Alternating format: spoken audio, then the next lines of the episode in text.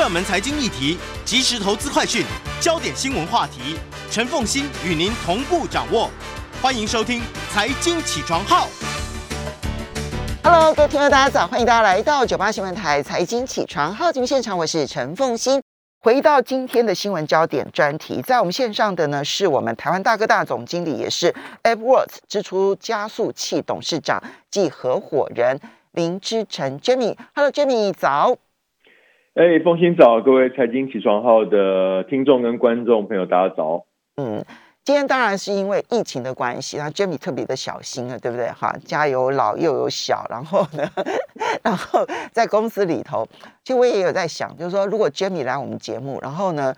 万一发生了任何的状况的话，哇，那就是大新闻了，因为那影响到台湾大哥大。好，好来，我就不想影响你们台湾大哥大。好来，我们先从 CES 展开始啊。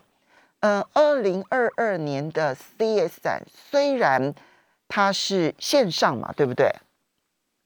哎，对，好，它是线上为主啦，哈。但是这里面的变化幅度其实是蛮大的。我们，嗯，Jimmy，你特别，我请你挑选这个亮点，我不要，我不要看媒体的亮点，我要看你的挑选的亮点。呃，这一次的话，我觉得因为疫情期间很多人居家嘛，哦，所以我觉得呃很多亮点其实是跟居家相关的哦。当然，包括呃媒体有在写哦，就是说电视重回焦点哦，就是说大家居家可能就在家里呃透过电视，不管是传统的 linear channel 或是新的 OTT 在看影音，可能就觉得自己的电视好像好像比较小台了哦，可以换一个大电视哦。所以呃，这一次的这个 CES 是是蛮长一段时间以来啊，呃，电视呃重回一个焦点哦，那大家都在看呃更大的电视啦，或者是 OLED 各种不同 OLED 的电视啦，哦，四 K 的画质啦等等。嗯，那另另外的话，家庭另外一方面就是居家的啊、呃、各种不同的呃健康也好啦，或者怎么样让啊、呃、家里的环境更容易整理也好等等。啊，也蛮多厂商推出相关的呃产品跟技术。嗯，你觉得这一些产品呢，是因为人们的消费行为改变了，所以使得这些产品开始五花八门的出现？那会不会更进一步的去改变人们的居家生活，以及喜欢待在家里头？我觉得这个当然就是疫情期间大家一直在讲的嘛，就是很多事情呃过了之去之后可能就回不去了哦。那呃，也就是说，在疫情期间，可能大家呃开始在家里的时间多了，那去想象要怎么样改善自己在居家的生活。那就像凤行讲的，我觉得的确哦，比如说你买了这些居家的健身设备啦，买了这个居家的一些呃扫地机器人啊等等这些这些产品，那呃你会觉得家里的环境更好了。那以后可能的确就像凤行讲，会会让你想好像想要更多点时间待在家里这样。所以以后我们的生活也会因为这些而改变。其他的亮点有没有让你特别注意的？呃，当然就汽车哦，这次呃呃，其实 CES 已经也慢慢变成一个半小车展了，这样，所以这次也是很多这个电动车相关，甚至啊、呃、BMW 也跟我们呃台湾的这个元泰哦推出了一个这个会变色的车子哦。嗯，这件事情让你印象深刻吗？呃。你你看到这个影片的时候，你的确会觉得说哇，这个未来来的那种感觉哦。嗯，那当然，其实呃，我跟那个呃元泰的一个一个董事哦，这个何一何一达也是朋友。嗯、那我看完我就赶快去问他说，哎，这背后怎么一回事？这样，那他就说哦，其实他们这个技术已经做了十年了，他现在好不容易可以可以见天日这样的哦。所以哦，一个一个未来来的这件事情哦，这个呃。呃，元泰跟 B N W 要携手哦，努力了十年哦，才让我们这样子呃惊艳这样。它背后的这一个技术到底是什么样子的一个技术？为什么可以做到就是那个车身，它它的它的变又是怎么个变法？是我我要求它变，还是说在不同的情境之下它自动会变？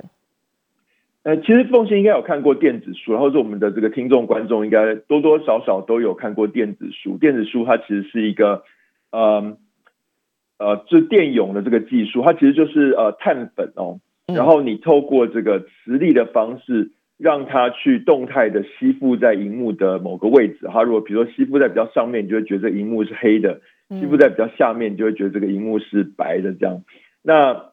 所以当你把它吸附在上面，让它觉得是黑的之后，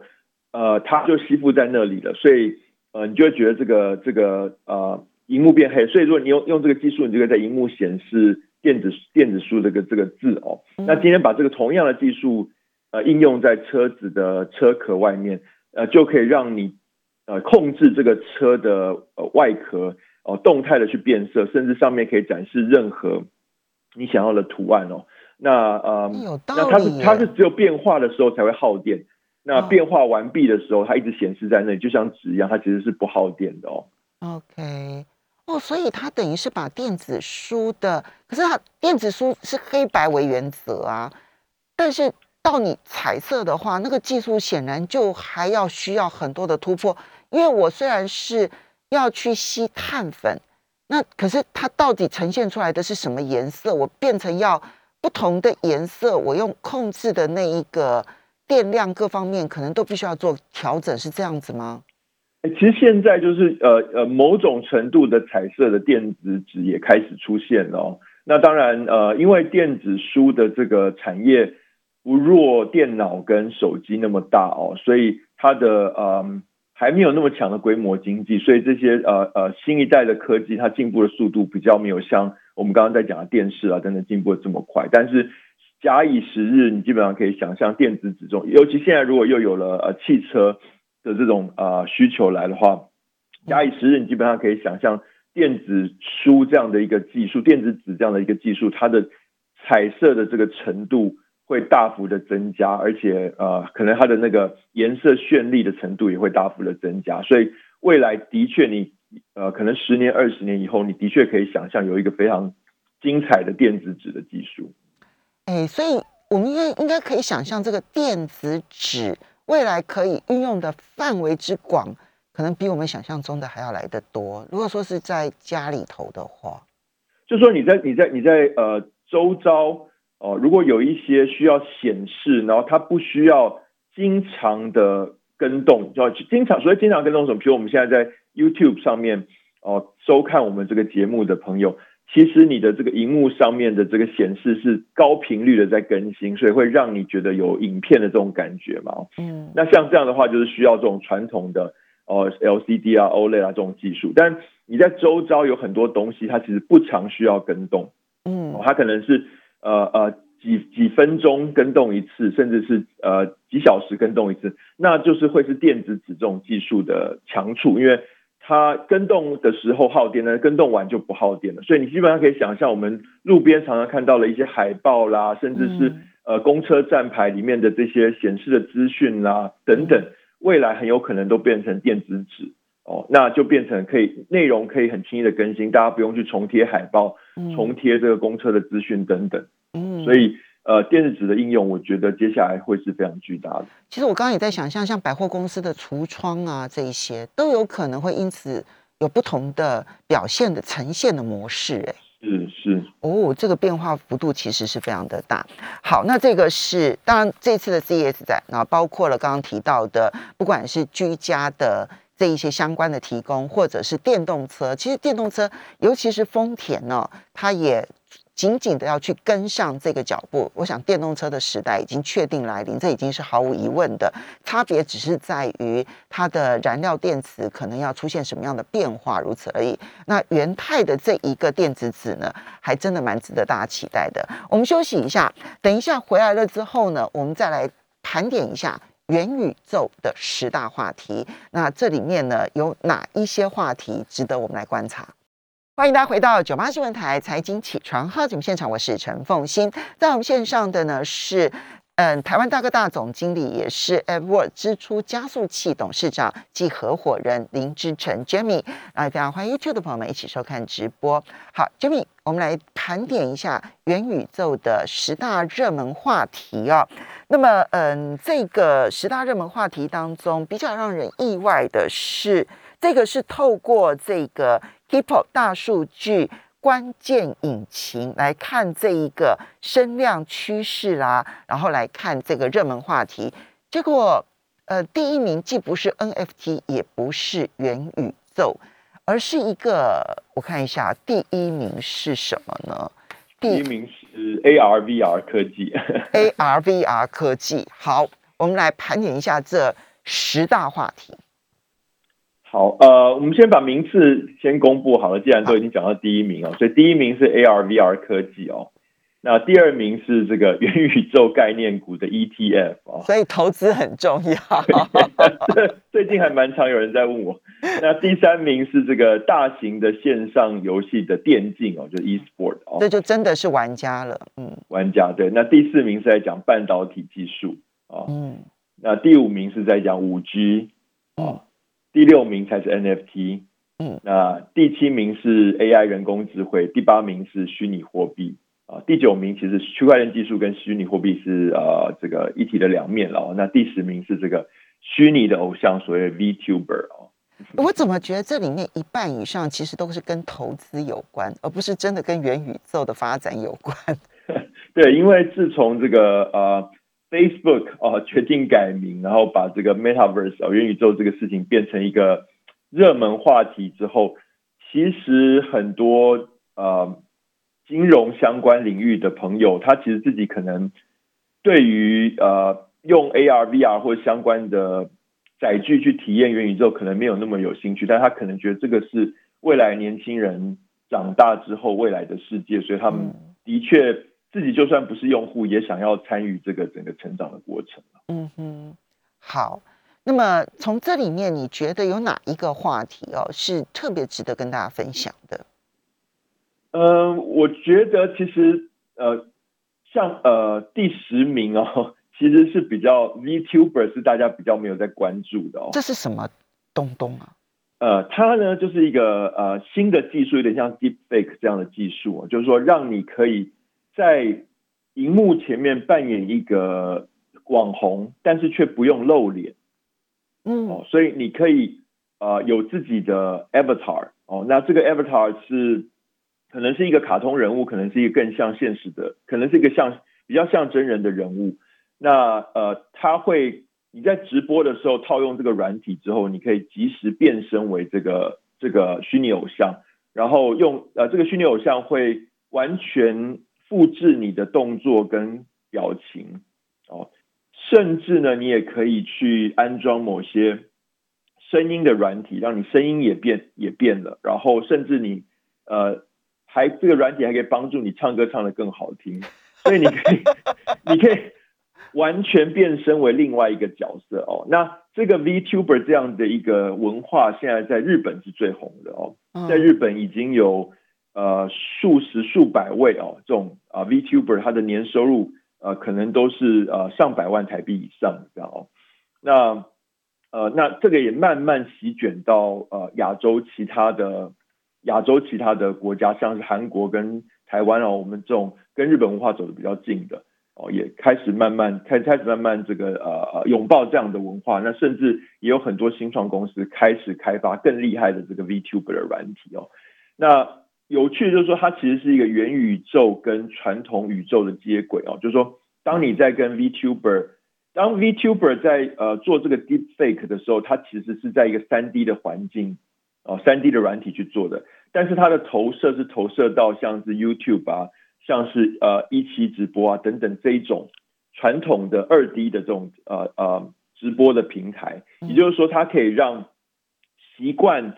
传统二 D 内容的用户哦，可以呃更容易的去进入元宇宙的世界哦。那我会觉得这个是元宇宙发展至少在未来两三年内最重要的一个一个入口，就是说呃呃向下相融的一个入口，就是人们他过度接轨、过渡时期的一个接轨的一个方法。对，那因为这个过程积累了大量用户，积累了大量的经济活动，他会去鼓励。软体公司、内容公司去投资呃相关的三 D 内容的这个工具哦，跟三 D 内容的这个呃呃呃制作。那你想想看，就是说，其实你在元宇宙里面，当你要变身成一个元宇宙 Avatar 的时候，这个 Avatar 当然要呃能够复制你的表情跟内容，甚至能够让你变身。那如果没有这个 V VTuber 这样的一个经济活动的话，其实它比较难去鼓励软体公司去投资这样的这样的。工具，所以这个 VTuber 这样的产业的发展，它会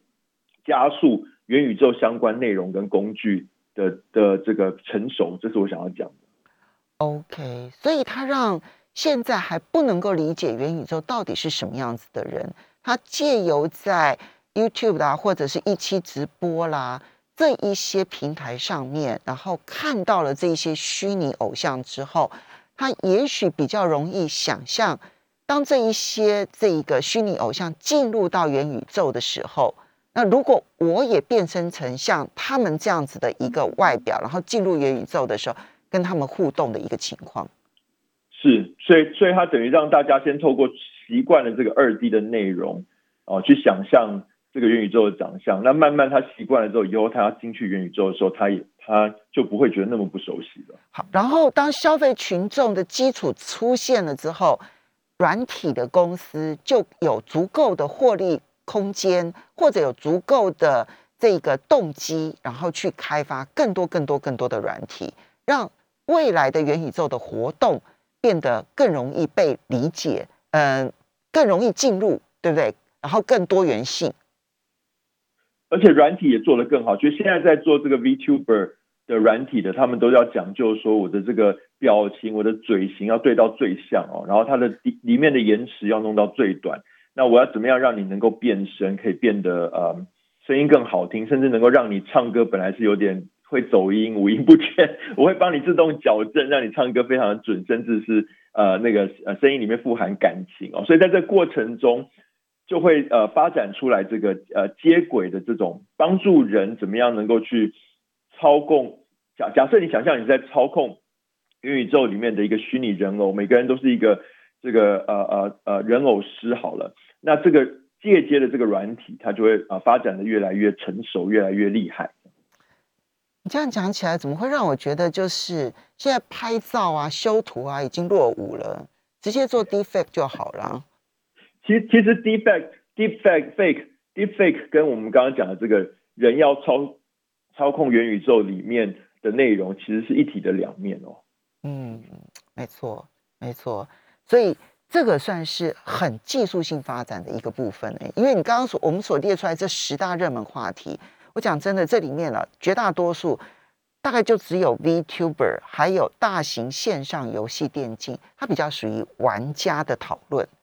剩下来的，我觉得基本上大概有一半以上的理由，其实都是为了要投资。对，所以其实现在元宇宙的用户的数量，在一个社会里面是个位数的百分比了哦。所以对于这个话题，当它炒热的时候，对于其他人来讲，可能比较想的都是我怎么样去抓住这个成长的动能吧。嗯。那呃，所以我才想说，为什么我我才讲说，这个其实第十名的这个 VTuber，其实是元宇宙整个发展过程很重要的一个过程，但是它会是第十名了，大家对它关注是比较少的。好，那但是呢，在未来的发展当中，几个主要公司到底态度如何？Meta 当然是最早就跳出来说要来拥抱元宇宙，但我也看到了有一些批评啊，就是说，嗯，这个以 Meta 就是以 Facebook 的。要来进军元宇宙，恐怕时间上面已经晚了。因为真正游戏玩家他们的社群平台早就已经不是这个这个 Facebook 啊，而是其他的这些社群平台。而苹果内部呢，似乎对于这个呃 Meta 的元宇宙发展也不以为然。各大公司的态度到底是如何？就说现在说真的了哦，以这个。呃，以以整个大型科技公司来讲，对于元宇宙这件事情，呃，琢磨比较深的 footprint 比较大，其实 Facebook 是遥遥领先了哦。嗯。那呃呃，这个苹果当然它一直在打造它的 AR 眼镜哦，但是呃，这个好像又有消息传出，可能要 delay 到明年，明年甚至明年下半年，所以它它其实一直 delay 哦。那那在这里面，它其实呃，苹果跟 Facebook 两个人是最近这五年是针锋相对嘛，哦，嗯，有点像死对头，所以呃，苹果当然不想要在自己还没有任何策略之前，去跟风这个 Metaverse 元宇宙这个议题。那他因为他去跟风这个议题，他其实只是在帮 Facebook 集气而已，因为讲了这个议题，他自己又没有任何产品或 solution，那等等于是免费在帮用呃对竞争对手做做文章了哦。那 Google 的话，其实呃上礼拜还上上礼拜有传出来嘛哦，就是说跟呃台湾的这个呃华汉哦要要合作，那这猜测应该是呃一个 AR 或 VR 的眼镜了哦。嗯。那呃呃微软的话，当然它这个 HoloLens 已经做蛮久一阵子，主要都是这个呃商业的应用，所以在商业的应用这边的话，在这个几个科技巨头里面，微软算是啊走的比较前面。那亚马逊的话，当然之前有推出一个呃所谓的这个所谓的眼镜，那它这个 眼镜其实跟呃 AR VR 比较没有关系哦。那另外的话，后面追上来的话，包括 Snap 哦 Snapchat 它其实做眼镜已经做蛮久，它在它的 App 里面 AR 的这个技术也做得非常的先进哦，它的 AR 技术可能一点都不输给 Facebook。那另外的话，当然呃更更小一点的业者，包括 Roblox 啊。哦，包括这个 Steam 啦等等，这些是从游戏起家的。那呃，在游戏的这个游戏过渡到这个呃元宇宙的这个过程中，他们算是领先者。那再往后很多新创，包括这个 Sandbox 啊等等这些新创，他们就是呃原生的元宇宙，他们从 Day One 打造就是要呃啊往元宇宙走的这样。所以是大公司会赢，还是原生的这一些新创公司有机会啊？我们还要再观察了。我们要稍微休息一下，等一下回来我们来看一下，死后也要有隐私权呢。欢迎大家回到九八新闻台财经起床号节目现场，我是陈凤欣，在我们线上的是台湾大哥大总经理林志成 Jamie，也非常欢迎 YouTube YouTube YouTube 的朋友们呢一起来收看直播哈。好，这个 Jamie，我们来看这个 Google 的。账户自毁系统，哎，我觉得这个议题啊，是我其实之前曾经想过哈，因为我有一些死掉的，嗯，这个电子信，呃，这个这个电电邮信箱哈，就是邮件信箱，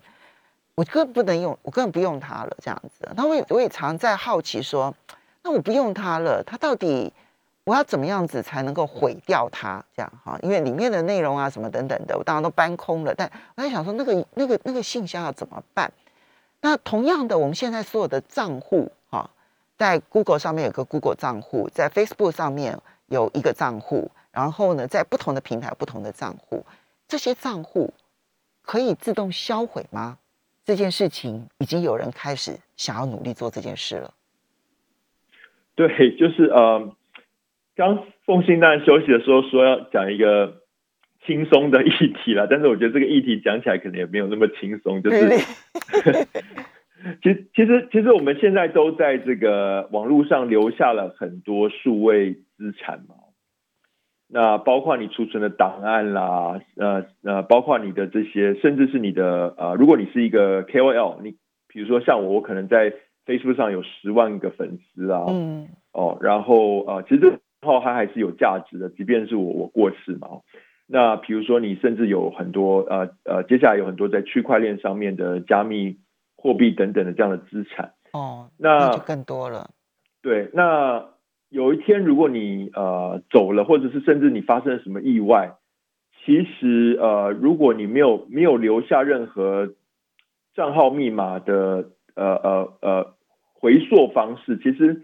你的呃家人或你的朋友是没有办法帮你处理这些数位资产的哦，嗯，那可能他就就消呃就就变成孤儿或者就浪费掉了哦，所以现在其实各个平台开始都在考虑这个事情，因为数位发展二十几年，其实就算当初二三十岁的人，现在也都可能五六十岁开始要去考虑到这个呃人生的规划的百年的规划的问题哦，所以 Google 它现在就出了一个。功能哦，就是说你可以啊指定说，如果你过世的话，可以把你的呃呃呃这个数位资产哦指定成为指定给予你的这个法定呃给予一个继承人啊，嗯，那就是说至少你呃如果你呃没有办法再登录了，他可以来登录来帮你处理这个你你百年之后呃的后事这样子哦。那当然这个只是他们踏出了这个第一步了，那我觉得接下来这个会变成一个。其实是蛮严肃的议题哦，就是说大家在网络上，呃，在数位的世界累积了这么多资产，当它变成遗产的时候，要怎么处理？对，因为有一些，当然其实它就只是占空间而已，有一些呢是我个人的隐私，我还甚至于不见得希望我的法定继承人知道啊。然后呢，也有一些它是属于有价值的资产，所以它不同的层次差距很大，哎。对，因为以以前的话，其实是呃呃有传统的这些，比如说律师啦、金融机构啦等等哦，或者是说传统这个呃法律可以去执执行的方式，可以去帮助这个继承人处理这个事情。但是在数位的世界里面，因为很多已经呃 Beyond 一个单一国家的法律可以控制，或单一国家的执法可以控制哦，所以其实这个这个事情还蛮复杂的。嗯，好吧，它真的不是一个轻松的话题，它算是一个蛮严肃的话题。好，那这个话题呢，也算是严严肃吧。这个呢，是一家新的新创公司，哈，是反诈欺的一家新的新创公司。那它才成立两年，Livebank 啊，Livebank 就已经呃这个信任了它的这个处理了。这家公司到底是一家什么样子的公司？做的是什么样子的事情？好，它叫做 AuthMe 哦，叫做数位身份股份有限公司哦。那从这个 名字上，顾名思义就知道它在做的是一个数位身份的认证哦。那其实这跟刚我们刚刚讲的议题其实是是有相关哦，就是说，其实，在现实的世界呢，我们可能靠的是证件加本。对不对？或者是双证件加本人去验证啊啊啊，奉行你就是奉行这样子哦。但是在数位的世界里面，因为大家都躲在电脑后面，躲在手机后面，我要怎么认证哦？此刻在手机后面或电脑后面的人哦，就是奉行。嗯，哦，那如果我